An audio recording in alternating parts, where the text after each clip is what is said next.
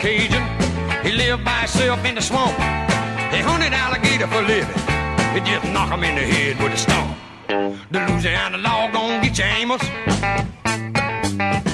It ain't legal hunting alligator down in the swamp, boy. Now everybody blamed his old man for making him mean as a snake.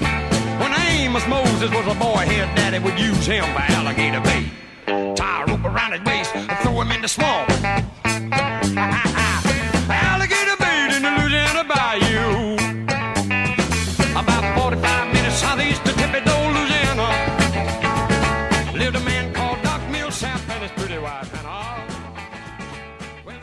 Listening to the PeayCast. Each week we take you around Austin Peay, the athletics department, sometimes Clarksville, and occasionally the OVC to give you the full scope of what's unfolding around us. I am Colby Wilson. He is Dylan Schwartz, and we have a lot to talk about, so there's no point in standing on ceremony. Dylan, how are you? I'm doing well. Well, after a chalk opening weekend, last week was a bit of a wild one in the NCAA tournament. Do you have anybody left in your Final Four? I don't. I don't either. Yeah. Duke was my last great hope, and uh, it didn't go down. This has to be my worst bracket since at least like 2012. It, like it's been a minute since I completely whiffed on the Final Four. Yeah. I'll be honest. I don't think I ever have. Like I think I've had at least one every single year, and I was holding hope because I was al- I was mentioning that I wasn't really picking a lot of the games right, but I had all my Final Four teams left going into Sweet 16, and they all bombed. So now I'm both sides of that. I'm just done. You know, it's it was weird how the opening weekend went so just across the board chalk basically to have last weekend turn out to what it was. I mean, there's a I was kind of paying half paying attention to Sports Center last night, and BPI pegs it where there's like a 74% chance that we'll have a first time national champion uh, come Tuesday. So I mean, it's uh, you've got Texas Tech, Auburn, Michigan State, and Virginia left over. It's a uh, it's an eclectic and diverse little mix. Who you got? Personally, I think based on um, performances, I'm going with Texas Tech. To ri- to cut the. I think that I actually was gonna say the same thing. so congrats to not Texas Tech. 'cause Yeah, we've yeah, proven to be terrible sorry. at this, but Yep. Congratulations on making it. Your season's over. now. yeah, yeah, well, You're gonna lose by 22 to Michigan State, and that's that's really all on us. Um, Major League Baseball's opening week is now behind us. The pomp and circumstances done, and the 162 game slog has officially begun. Uh, your Red Sox are They're they're not doing well. Struggling a little bit. Yeah. One in five, one in four, something. Either one So- four, one in five. Yeah, not Um, not a not a great look, not a great start, but uh, you know, the that scrappy little team of do-gooders, maybe they they and their hundred and seventy-five million dollar payroll will turn it around pretty soon.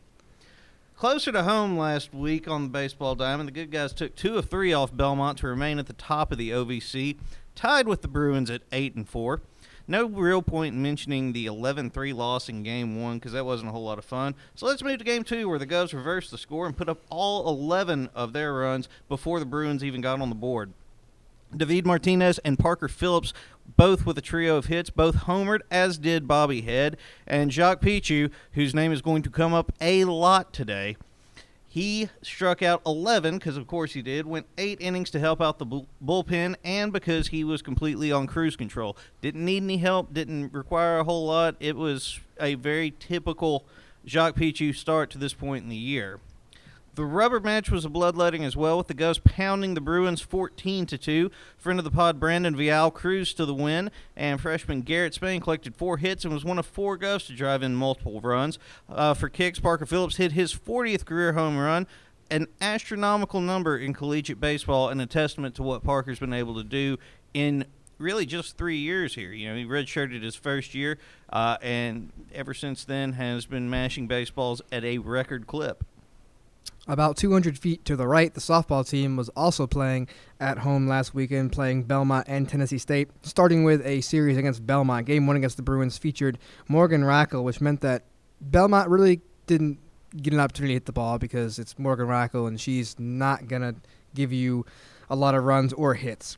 Um, Car- uh, Carly Matson hit, um, drove in runs and she homered in the second and sixth innings, and uh, she drove in four RBIs total in a 9 1 victory in game one. Uh, Belmont actually took an early 3 0 lead in the second game, but Rackel, proving she's one of the best two way players in the OVC and you know possibly the NCAA, um, homered twice and then drove in another run to get the Govs on the board. And Kelsey Gross threw four innings of one hit ball in relief to pick up her season's second win. Against Tennessee State, Rackel again prevailed in a 9 1 victory, only allowing one hit and striking out nine. And then Gross went the distance in game two, and Matson hit yet another home run as the Govs picked up a four win weekend. Got to mention Kelsey Gross here because she has really turned it on this year and has as much attention as Rackel receives, and she really does get a lot of credit and deservedly so for her two-way prowess. Kelsey Gross has developed into a very reliable uh, pitcher for the Govs and is also hitting about 350. So good week for her, good week for the Govs. Uh, on the links, well, well, links is is that Scottish style? I, I think so. Yeah, I, I guess it's a, I think it's a colloquial term now, Yeah, but it, it's probably not really links, but whatever. The Govs took runner up at the Wofford Invitational, the second runner up for the men's golf team this spring. Chase Cordy and Austin Lancaster both posted top five finishes, with freshman Micah Nicely finishing just outside the top 10 in 11th. Cordy fired back to back rounds in the 60s to open play, while Lancaster canned an eagle on the par 4 at number 16 in round 2.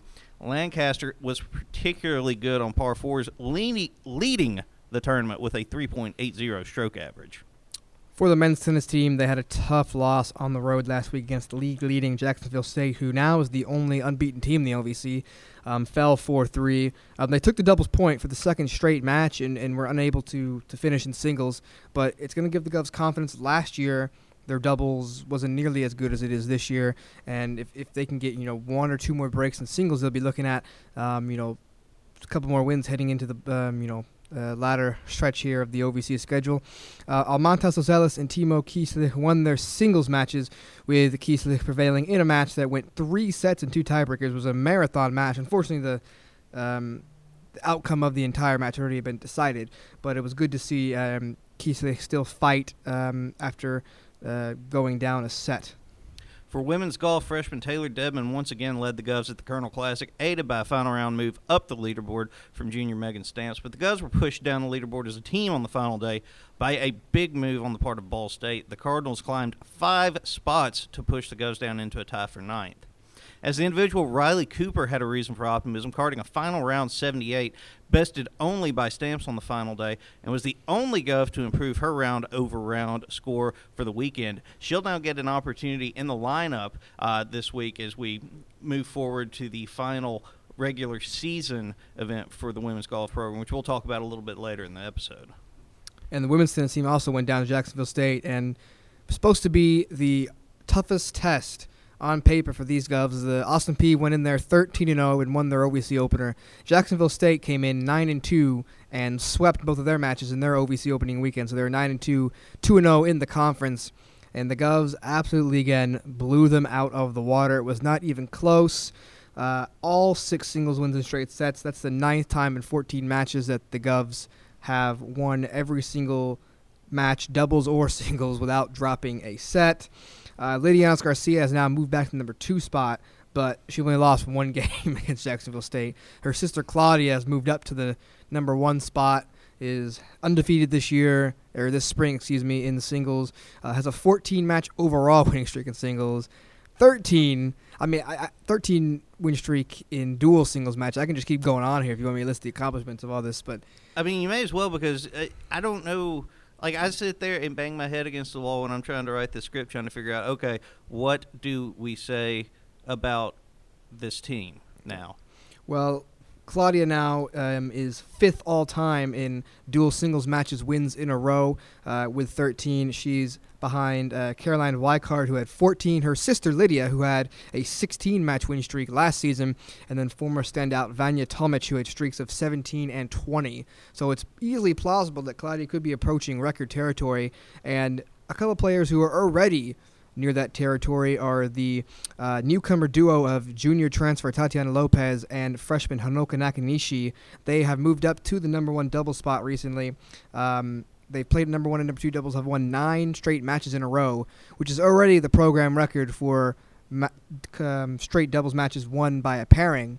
Um, also has won nine um, doubles matches in a row, but she had two different partners. So their next win, uh, well, assuming they win Man, the next, you're which tongue tying me. Like I'm trying to wrap my head. And you went over this with me yesterday, and I'm still trying to Yeah. exactly figure out where you are with it. Well, here's I guess maybe a layman summary. Claudia Yanes Garcia, 13 straight wins, fifth all time in program history, and then Lopez and Nakanishi with their next doubles win will have the record individually for most doubles matches won in a row. They already have the record for most doubles matches won in a row from a single pairing. You don't have to know a lot about tennis to know that this team is really, really, really, really good. Yeah.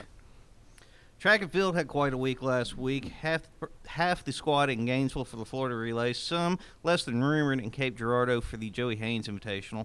Florida offers a bevy of relay options, and the Gov set records in the 4x800 and 4x100 meter hurdles relay, which I didn't know was a thing, and I'm kind of. I sort of regret that I've never seen something like that because it seems impossible to pull off. Yeah, I didn't know that that was a thing because like surely when you have the um, the hand off the baton, you're gonna be jumping over a hurdle, going like jogging, pay, you know.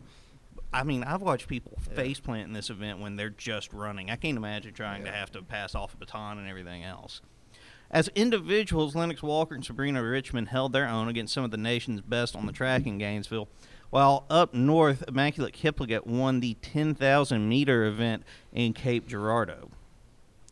In the sand, the Govs split with North Alabama and Morehead State last week across all four matches. The consistency, the consistency was wins from uh, Jenna Panning and Haley Turner at the number two pairing, and then Mimi Arrington and Caroline Waite at the number five pairing. Um, straight sets the uh, whole way against Morehead State, including a grinding 23-21, 23-21 win in the second match against uh, Morehead for Arrington and Waite. And then on Wednesday, in a non-conference match, the Govs swept UT Martin.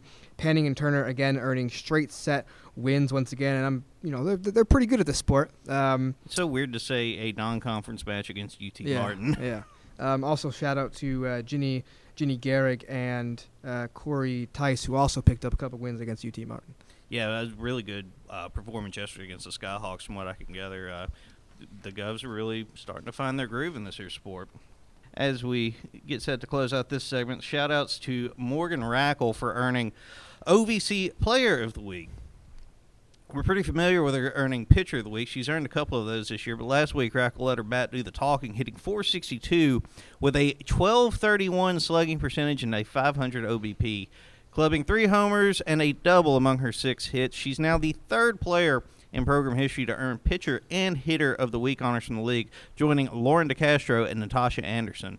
And as ever, Jacques Pucheu, eight innings, 11 Ks, four hits and a run, all he allowed against Belmont, retired 12 straight at one point as Austin Peay's staff takes its third straight pitcher of the week honor, second for Pucheu in three weeks. Also, catcher David Martinez of the baseball team was named to the Buster Posey Award watch list, which is given to the best catcher in Division One baseball. He's one of 79 players right now on that list. Um, he's batting a team leading three uh, 387 average, which is third amongst uh, OVC hitters and 10th among other Division One catchers. And um, the pitching staff's ERA is second in the conference with Martinez as the primary catcher. We told you that we'll be mentioning his name a lot this week, and we will wrap it up and bring in Jacques Pucheu as this week's guest right after this.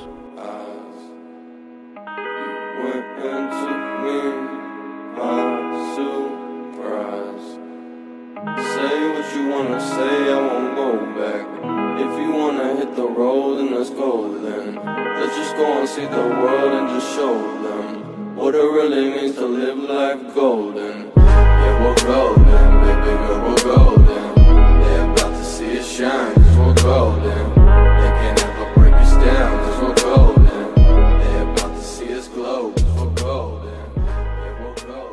In a league long defined by offense, what Jacques Pucheu's done this season is pretty remarkable. Through seven starts, lefty has a 1.20 ERA and 57 strikeouts in 45 innings of work, and has baffled hitters not only from the OVC but from Kentucky as well. but he's more than just a man on the mound, and we'll delve into that today, hopefully. Jacques, thank you for coming in. Thank you for having me. So, why baseball? Um, well, I was a three and four sport guy in high school. Um, baseball, football, soccer, and I swam my freshman year. Um, and then I ended up giving up soccer my junior year. Um, that's probably the sport I played the longest, and I just felt like football and baseball had more opportunity for me. Um, and then I ended up taking, you know, an offer to go play at East Mississippi and play two sports. Um, and then after that, it was you know not playing the position I wanted and kind of not falling in love so much with football anymore. And I ended up getting hurt in baseball. Um, and then I needed to make a move and not have to redshirt, being ahead of my credits and stuff like that. So, you know, I was lucky enough to have a chance to come to Austin Peay and, you know, haven't looked back since. Talk a little bit about your career progression from high school through East Miss and now at Austin Peay. You've gotten progressively better every year, it seems like, but this year in particular, it seems like you've made a leap. Why is that? Honestly, like I was thinking about it.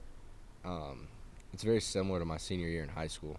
Um, I was, you know, put up incredible, like incredible numbers, and uh, just it's kind of the same thing. And then once I went to East Mississippi, um, I wasn't really highly recruited. Went there, um, and kind of struggled as a freshman. Just you know, getting you know getting things rolling and everything, and just trying to get comfortable. And then once I got comfortable, I ended up getting hurt and then um, got here, far away from home.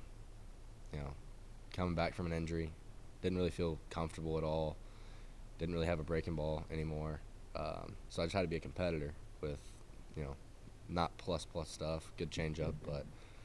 Um, and then last year, you know, I felt like I saw some some spurts of what I used to be as a pitcher, and then now, you know, I just feel you know competitive and you know comfortable with myself, and I feel like that's what's you know back to everybody sees it now, but you know it's the same thing I did in high school. It's just I go out there and I compete, and I just try and give my ch- my team a chance to win every time I'm out there. So, back up, you were basically running with your hands tied behind your back your first year here because you didn't have anything breaking wise? No, I just I had a changeup, and I was throwing a fastball that at times was 89 and was at times was also 82, 83. So You weren't bad your first year though. You made it work with not your best stuff by your own admission, and without the the pitch that you use right now. That's really your your out pitch. Yeah. How did you make that work? um, just got to be a competitor. You know, I the way I say it, it's just you got to know you're better than the guy at the plate, and I mean he's he's going one against nine, and that's the way you got to you know just got to throw a lot of strikes and fill up the zone. And that's one thing I've really gotten a lot better at. Um, my you know my freshman year, sophomore year, junior year has slowly gotten better, and this year, my senior year, you know, I'm like five to one strikeout to walk ratio. So, and that's really the big thing is a free base war. What's it like to be a pitcher in a hitters league like what the OVC is? I think you said it best as being a pitcher. You can't be a thrower in this league. If you're a thrower in this league, guys will, you know, guys will tattoo 90 to 93 in this league. I mean, we saw it when we played against Vandy. We had guys just piecing up balls at 90 to 94 miles an hour. But, you know, when you throw a guy that is just a, an actual competitor and a pitcher on the mound, you know, you don't have to have the best stuff. You know, guys like Casey Queener and um, Farmer from Jacksonville State and guys like that, those are also pitchers. They're guys that, you know, they go out there with three or four pitches and they compete. And, you know, they don't throw over 92, I bet. But, you know, they're righties that are having a lot of success as well. Location being a, a very key component. Location for me, it's, you know, it's not about it's not about velo for me. I'm I'm not a velocity guy. I'm going to come at you with really four pitches now and you know, I'll top 88, 89 and that's just my role. Let's talk a little bit about about your work with football. You've been helping out in the weight room with them, right? Um, more so recruiting and just on like on campus recruiting visits and stuff like that. How'd you get involved with that? Um, so for my internship, I have to have it for my to finish my degree, and I've always been a football guy and love football and stuff like that. So I originally had it set up with the former head coach, Coach Healy, and uh, Carter Crutchfield, the, uh, football ops guy. And when whenever they took off um, and left for Charlotte, I kind of was just left with my hands tied behind my back, waiting for you know a new opportunity and a new coach to come in. And once Coach Hud came in, um, I just kind of you know got con- got connected with him and just asked, hey, you know, I had this set up. You know, would it be cool if I still do it? And he was more than happy to you know help me out and so it's been great. I love those guys over there. They're they're awesome to work with, and you know, they've been really supportive of me and knowing, you know, hey, he's not going to be here this day, but you know, and they always support me, and you know, What have you seen as far as the new regime over there? That you know we're we're still very soon into spring practice. We haven't gotten to know Coach Hud and his new staff particularly well, but I feel like you've got more of an insight than perhaps the general public. What can you tell us about them? I think they're just going to be competitive. I think with him coming in so late, he probably didn't get you know the best recruiting class he could have gotten this year, but I think there's a lot, you know, a lot more in store for the football team over there. They're slowly making strides, you know, and I think they're just going to pick up where Healy left. So. How you have undergone a physical transformation since you got here? It seems like you've gotten in the weight room, uh, been smart about what you eat. Why is that important as you build your body for a long season? For me, it's the biggest thing I learned is I always, I always, I was always a guy in the weight room. Um, I love to lift weights, love to be in there, but you know, really dieting and eating correctly was the biggest thing, especially in the off season when you can really. It's tough to, it's tough to be on the road and still get the right stuff in your body, but during the off season when it's really easy to, you know, you have plenty of time on your hands. You know, I always meal prep and stuff like that, and that was a big component for me and uh, and my training and stuff like that. So This season to this point, I think, has been defined by success not only for you, but for your team as well. We're at the top of the OVC standings, knocked off number one Vanderbilt.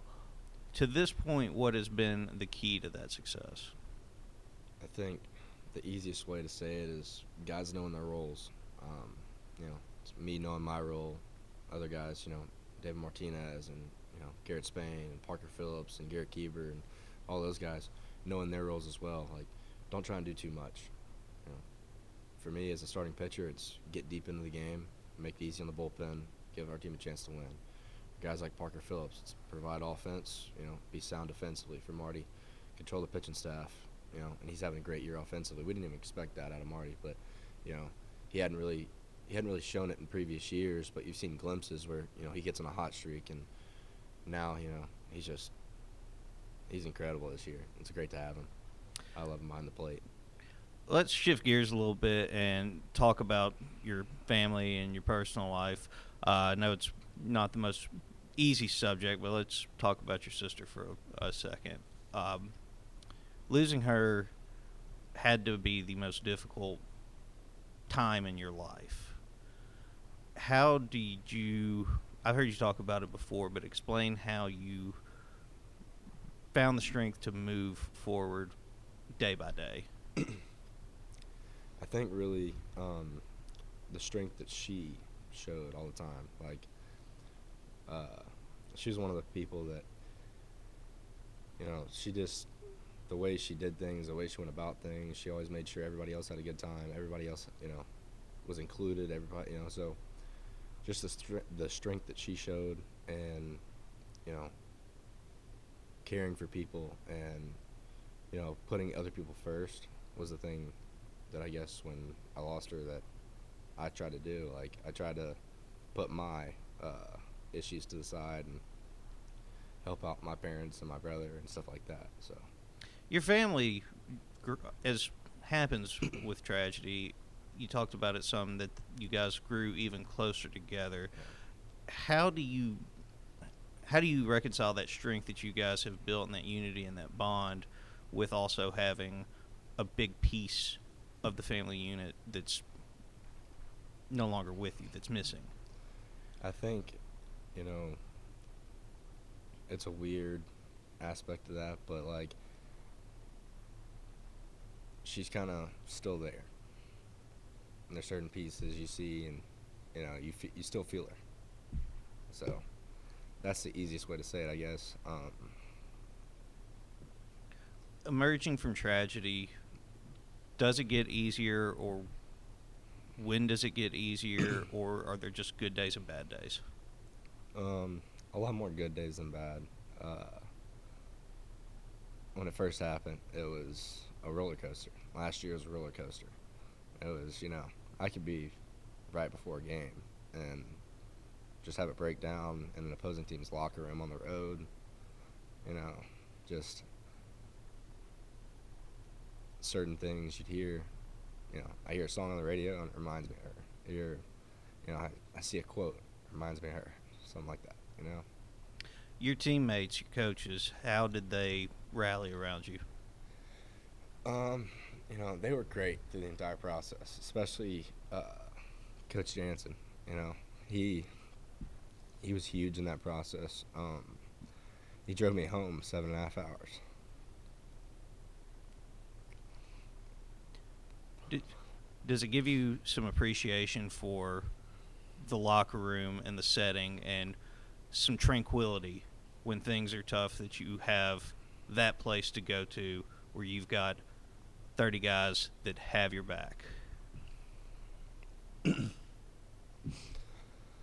think that's the best part about it. Like, I have guys, you know, me and Garrett are roommates, but you know, Dave Martinez, Andrew Flaherty, those guys. I mean, without those guys, like, it would have been tough. But you know, and there's other guys as well, but just having those guys in the locker room, just always being by my side, and you know, caring for me and stuff like that. That was huge. Did it make the opportunity that you got last summer to go to the Cape a little more special to to put yourself up against some of the best college baseball players in the country? Um, so going to the Cape was a huge experience for me. It was kind of, in a sense, it was kind of a shock. Uh, I had gone home. Coach Janssen, well, before going home, Coach Janssen kind of was like, "Hey, you sure you don't want to go play summer ball?" I was like, "Coach, I threw 90 innings. I'm kind of, you know, kind of ready to take a break and, you know, come back, be ready for the fall and ready to go." Um, and I said, you know, I played in Alaska last year. I was like, you know, if the Cape calls, like that's one thing, but I don't want to just go throw innings to throw innings. And uh, so he said, all right. So it was about midway through the summer, um, and I'd actually came back up to visit and just kind of hang out uh, for about a week or so. And he was like, hey man, the Cape called. And I was like, what? And he was like, yeah, like you want to do it? I was like, sure. I hadn't, you know, hadn't really thrown too much that summer. Um, I had really just started throwing again, and I was like, you know, as long as it's in a reliever role that I can just go in and kind of throw a couple bullpen, basically bullpens, you know. I was like, I'd, I'd love to. So within the next two days, I was on a flight to Boston, and then, you know, probably the first time taking a bus for like a two-hour trip, like random, just Greyhound type bus. Um, meeting a you know a random lady uh, who picked me up from the bus stop and took me to the field one day, and then meet my host family that night. You know, it was kind of a crazy, wild experience of how fast your life can change. I guess in 48 hours. But I mean, I went from being in Clarksville, Tennessee, to pitching uh, for the Hyannis Harbor Hawks in less than 20, uh, less than 72 hours. How did you? How were you able to get up and compete after not really? What was it? Mid June at that point, you hadn't thrown anything live in Um, six weeks. I want to say it was probably the right. It was like right after the Fourth of July week. Uh, So even longer. yeah, it was even longer. It was about six. I was probably hadn't thrown really for five or six weeks at all, and uh, I was kind of on my way back of throwing, and I was just like, I'm just gonna go out there, compete, and you know, give it everything I got for 15 to 20 pitches each time, because um, you know they just had me in a bullpen, you know, early, early, early on my I only had about five appearances, but early up there, you know, it was just pitching in a game that we're, we were up up five, down five type game, and Just to get some work. get some work and you know kind of get them kind of get a feel for me as well as me get a feel for being up there and you know had some success and actually got a spot start uh, in the last one of the last games of the year um, just kind of letting all the bullpen guys get some work and it was really cool it was just a cool experience to have a start up there um, but I love being up there and it was just it was a totally new experience so You're lefty, hard thrower, plus pitches, competitor, been to the Cape. Uh, all that stuff signals kind of a recipe that MLB scouts and GMs may look at come June. Have you thought about that at all? I have um, more last year than this year. Uh, you know, rooming with Mike, you know, we that was probably the the healthiest competition, if it makes sense. Like we roomed together on the road. He was the Friday guy, I was the Saturday guy. Him being a senior, me being a junior. We both chasing each other in strikeouts. You know, both trying to throw you know better off speed stuff, stuff like that. You know, I actually you know helped Mike with his changeup. He helped me with my breaking ball, and you know that was just Mike's probably one of he's probably one of my best friends. But you know, we always he'd always tell me, dude, you know, my my junior year, I was so worried about you know once I got a couple letters, you know, and stuff like that, a couple questionnaires. He's like, I worried about it so much. He said, don't worry about it. And you know, it's hard not to worry about it when you're putting up good numbers and you see yourself in the top of the, you know, towards the top of the conference last year and then this year. It's just I've kind of taken his advice and just kind of went out there and just did my thing. And you know, if you're if you're one of the top pitchers, you know, statistics wise in the country, then you know somebody's got to take a chance on you. That's the way I see it. Like at the end of the day, like somebody's gonna take a chance on me, hopefully. And if it doesn't happen, it doesn't happen. It wasn't, you know, it wasn't God's plan. But you know, if it's if it's in the works, then it'll happen. And hopefully, it's a Southern League team, so I can play back home at some point. That'd be cool. All right. So that's the easy stuff out of the way that I told you about. Let's get into some of the deeper things. What is your favorite word? Depth here being a kind of a tongue-in-cheek saying.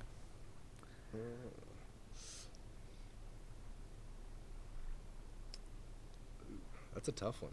Um,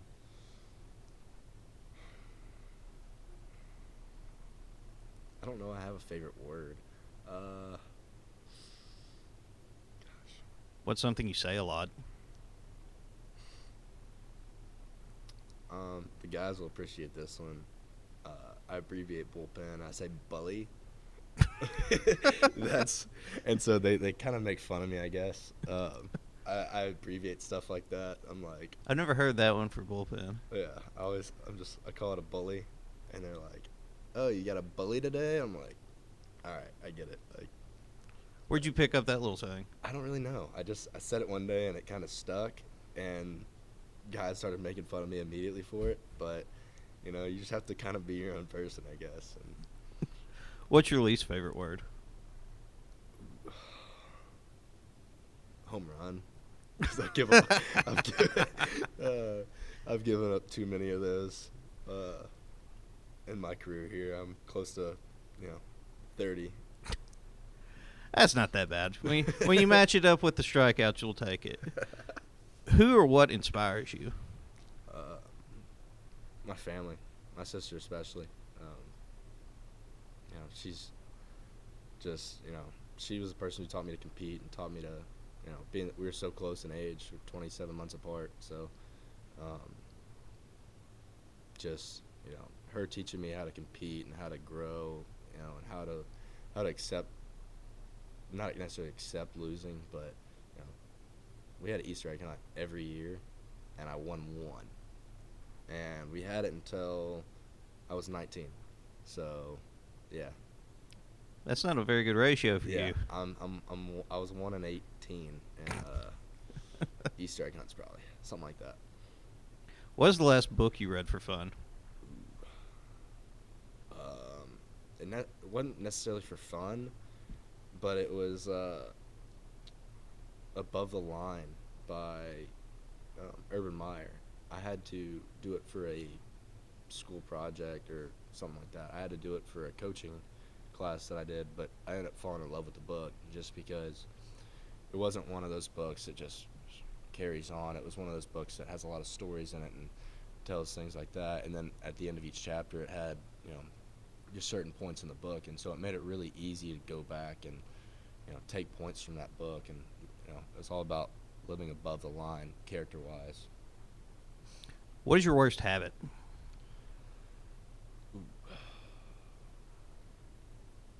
Probably my obsession with Starburst minis. I eat about two or three bags on the road each trip. You're only gone for four days. Yeah, I know. You can ask Marty. He he, usually he he usually helps me out a little bit, but yeah.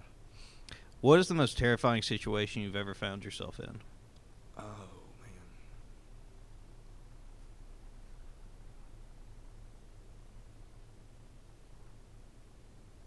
man. Hmm.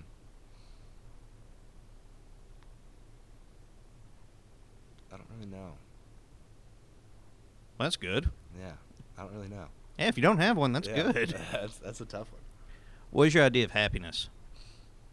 Um, happiness for me is just kind of waking up and appreciating life every day. Like, it sounds cliche, but you know, some people, you know, being so close to you know having someone lost in your family, like some people take it for granted. But you know, just waking up and enjoying every day and you know enjoying the people you get to spend life with. What's your idea of misery? Um, hasn't happened in a long time, but not being able to throw a strike when you feel like you Just just can't hit your spots at yeah, all. you just can't hit your spots, or really like when you just are getting pieced up on the mound. It doesn't happen often, but it's happened. You know, it's happened before with every pitcher. That's you know. What makes you self conscious? Um. Hmm.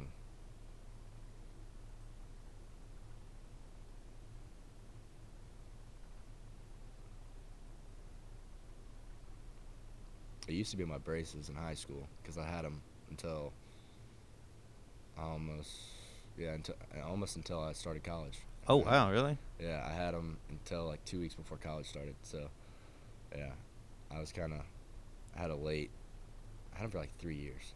So it was kind of, it was kind of something I had to deal with, and had a lot of times where like in soccer I'd get an elbow to the face, and my braces would get, my lips would get stuck in my braces. And, Oh, yeah, that was some fun times. But that was probably the, I guess, the most self conscious because it was like, I never wanted to smile because like you just had a mouthful of metal. yeah. Yeah. What is the most embarrassing song that you love?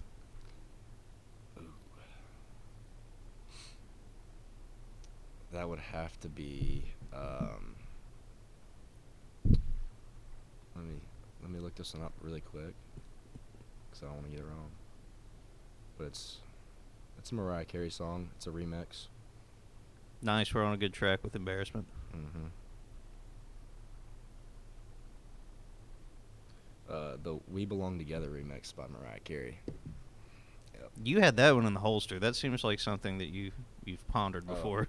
Yeah. Oh, I'm I'm big on you know, seven and a half hour drive home, so you got to mix up the music a lot. And I, I guess, you know, I used to be the younger person in the car, so you know, having my sister and stuff like that in the car, usually you know, her driving me to practice or games, it's her radio, so she got to. She had the choice, and so we listened to a lot of Mariah Carey, Britney Spears, and there's a lot of old stuff, uh, Miley Cyrus, all that kind of stuff. So So you've got a pretty good background in pop music Oh, from yeah. the last two decades. oh yeah, I feel bad for you. it's great. How would you prefer to die? Mm. I guess just old age, not knowing, just kind of In your sleep? yeah. If you were reincarnated, what would you like to come back as and why? Mm.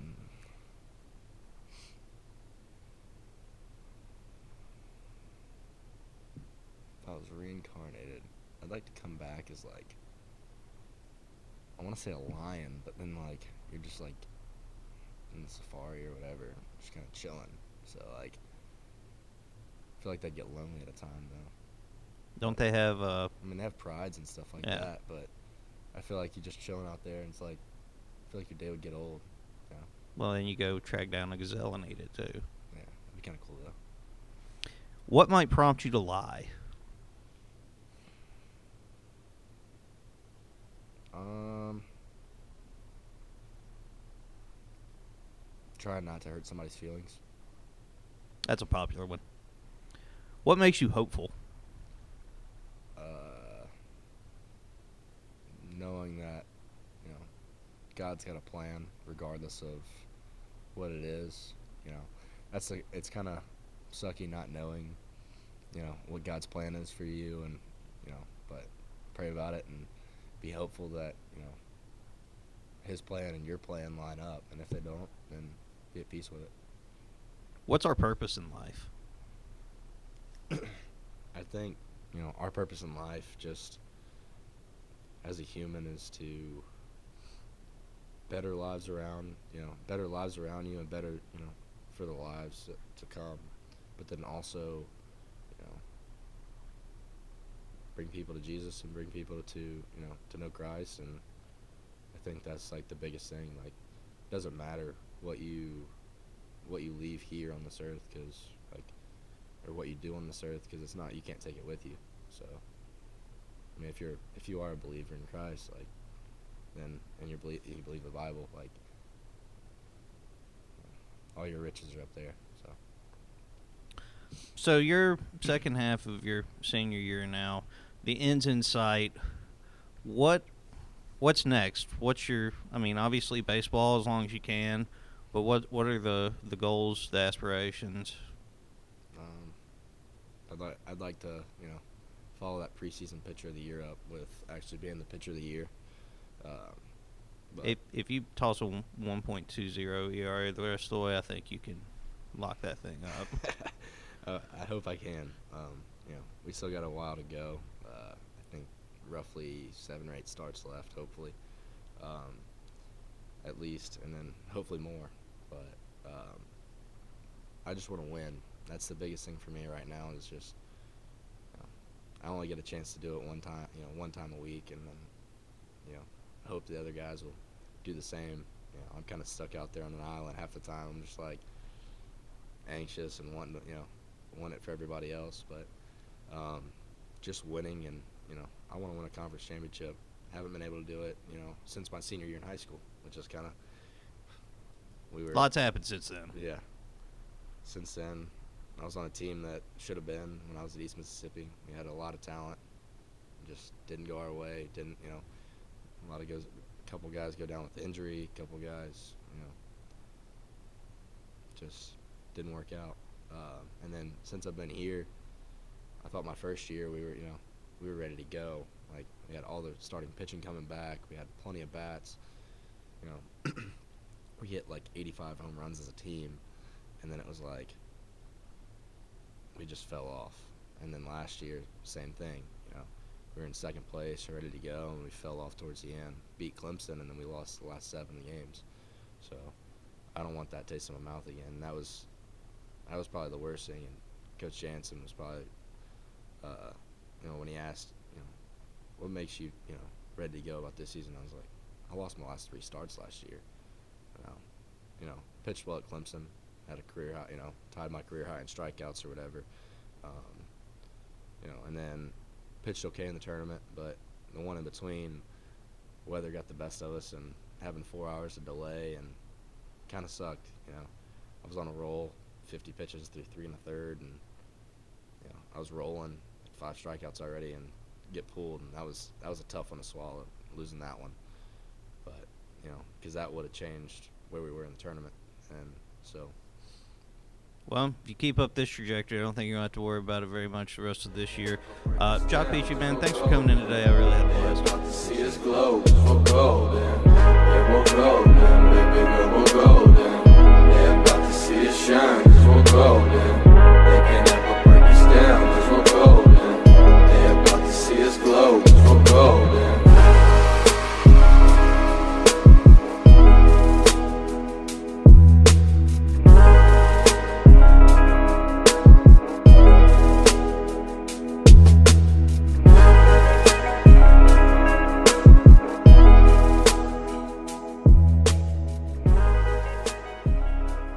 Thanks to Jacques Pucheu for coming in. Uh, very candid, refreshing interview. Love that guy. Always rooting for him. A busy spring continues from Martin to Conway, South Carolina this week as the Govs compete. 25 contests in nine sports to be represented, 10 if you include the women's soccer spring work scheduled to go on this weekend as well. And the big event in Clarksville will be the spring football game, which kicks off at 11 a.m. Saturday at Forterra Stadium. There's the typical, and this word was in the script, Byzantine. Is that Yeah. okay? Well, because I've only seen that when talking about that historical empire from. So I never knew it was a, a adjective in modern English. It, it describes something that's out of the ordinary or uh, away from the norm, which is what most spring game scoring Yeah. systems devolve into. And you can view that scoring system on letsgopeay.com and you know but it's all here and you can see what is going to be going on at Forterra Stadium with all of the, the spring practices up to this point. It's the first chance to really see what new head coach Mark Hudspeth and his staff have been up to since he took over in December. Uh, an alumni football game featuring APSU Hall of Famer Terrence Holt will kick things off. And speaking of kicking off, do so, do so to hold at your own peril. Tailgate Alley will also be open. It's opens at 9 a.m. Local food trucks from Bench Clearing Barbecue, Fat Boys Tacos, and Skyline Grill will also be on site. And inside the stadium, there'll be giveaways courtesy of the bookstore, Wendy's, Chick Fil A, and more. So it's a you know very exciting time for, for Governors football to put on their first big event um, under Coach Hudspeth, their first really open display of, of football under Hudspeth. So, and we'll combine with all these other events going on. It sh- should be it should make for a uh, wonderful Saturday. Yeah, going to be a busy day over at Forterra for sure. On the diamond, one of the league's best hitting units will face one of the league's best pitching staffs when Austin Peay travels to EKU to take on the Colonels in a three-game series. EKU hitting 292 with a league high 38 home runs as a team. Austin Peay with a 463 staff ERA and a league high 255 strikeouts. Something will likely give, probably not Jacques Pucheu and his league leading 120 ERA. The Govs haven't taken a series in Richmond since 2013, the same year they beat the Colonels twice in the OVC tournament play for the league crown. The next midweek also becomes Tuesday against Evansville at Raymond C. Hand Park. The Purple Aces lost to Vanderbilt back on February 20th, so this should be a cakewalk for the Govs, who later took down then number one Vanderbilt. As of yesterday, softball was supposed to go play North Alabama, and that game has been canceled. And you know, th- there's something about playing North Alabama or It's going to get canceled. It's going to Yeah. get postponed. and then we'll go and play. I, I, I read. I think this game will not be made up. Yeah. is is what the story said um, online at letsgopeay.com, which now means it leads into a pair of OVC series for the Govs against Jacksonville State and Murray State, with the latter a rare midweek series classic against Jacksonville State. Um, they remain the class of the league. They're 23 and 8 overall, 7 and 1 in the OVC. The Gamecocks hit 305 as a team and will face a governor staff helmed by Rackel and boasting a nice little 2.85 ERA of its own. Um, unfortunately, history is not on the side of the Govs here. They've dropped 11 straight to the Gamecocks and have never won a series in Jacksonville, but any weekend is a good weekend to make a little history. Hopefully, they'll come back um, to Clarksville and Murray with a series winning against Jacksonville, and um, then Murray State visits Maynard Stadium at Holt Field on Tuesday for a 4 p.m. doubleheader. Uh, racers are pretty much the definition of a middle of the road offensively and in the circle. We'll need to be mindful of Lily Goetz, who leads the league with a dozen doubles. Her her lone hit in the last season doubleheader was a two a game two homer. That was too little, too late for the Govs um, as they raced a four-run deficit in eventual, uh, or too little, too late for the Racers as the Govs erased their four-run deficit in an eventual 8-6 win. And the Govs look for a program record fourth straight win against the Racers and their first ever home sweep of their arch rival. Speaking of Murray, women's golf closes its regular season up north at the Jan Weaver Invitational, hosted by the Racers at Miller Memorial Golf Course. Inclement weather shortened last season's event to 36 holes. Megan Stamps tied for fifth at 148, opening with a then career best 71 in the first 18 holes. Senior Taylor Goodley also posted a top 20 finish a year ago at this event. She's been in the top 20 all three times she's played this event in her Austin Peay career, topping out with an eighth place finish as a freshman. The women's tennis team will play two now here at home in the OVC against SEMO and UT Martin, beginning noon on Friday against the Red Hawks. They're looking to run the record to an astonishing 16 0 this season. Um, SEMO has had a pretty decent year so far, 8 and 6 overall, 1 1 in the OVC. Have some decent wins against teams like Missouri State, Creighton Bradley, and Louisiana Tech. Um, Govs But beat none of them are the Govs. yeah. Govs beat both of these teams last year. Um, and this was with Claudia Yanes Garcia still getting into form with that playing left handed and playing right handed thing. Yeah. Um, she actually lost to um, her singles match at the Red, uh, against the Red Hawks, but you know she was not 100%. Oh no, she Yeah. lost playing with her non-dominant hand. Um, the Govs went on the road and won 4 3. But an interesting note here the Govs have not beaten the Red Hawks in Clarksville since 2012. Even though they're 4 and 2 in the last six meetings, those two losses have come at home. Um, and, you know, ho- hopefully the Govs can. Can rebound and get their first win at home against, against the Red Hawks for, for quite some time. UT Martin, on the other hand, on paper, Pretty bad. yeah, probably not the same caliber as even Southeast Missouri. Um, though they do return pretty much their entire roster that the Govs played twice last year, beat them both times, 5 2 regular season, 4 1 in the OVC tournament. But both of those matches, the Skyhawks were the ones who took the doubles point. So if that happens again, you know, obviously the Govs have improved in doubles and singles, but winning the doubles point could ins- inspire some confidence in this Skyhawk team. So it's important not to take them lightly as the bulk of their doubles and singles play will return. Men's golf wraps its regular season early next week at the Ryman Hotels Intercollegiate, hosted by Lipscomb at Richland Golf Course. First time at this event for the Governors, but coming in on a high note after last week and looking to put together one more solid 50 hole, 54 hole performance ahead of the OVC Championships. Friend of the pod, Chase Gordy, with one more quality performance, would likely wrap up a second straight all OVC season, and uh, there's more than a decent chance that Mike and Isley with another showing could re- another good showing could really throw his name into the ring for OVC Freshman of the Year as well. For men's tennis, only one match on the schedule.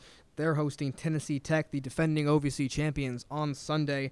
They haven't defeated the Golden Eagles since the 2015 OVC tournament semifinals, but both are one and one in the league, and this should probably be the most evenly matched meeting between the two in a while. Tennessee Tech had um, a couple players leave, including probably one of the best players in OVC, OVC history in Eduardo Mena, who was pretty much nationally ranked for his last two years and advanced to the quarterfinals, of the All American Championships last fall, and Player of the Year. You know, a bunch of accolades. You know, over 100 singles wins. He's not there He- anymore. he's good. I He's get good. Um, he's on the coaching staff though, but he, he's not playing, so that's an advantage for the Govs, I guess. But um, Tennessee Tech, while you look at their record, it's about 5, 12, 5 and 13, only one and one in the OVC. Had a close 4-3 loss to Belmont, who were the preseason OVC favorites.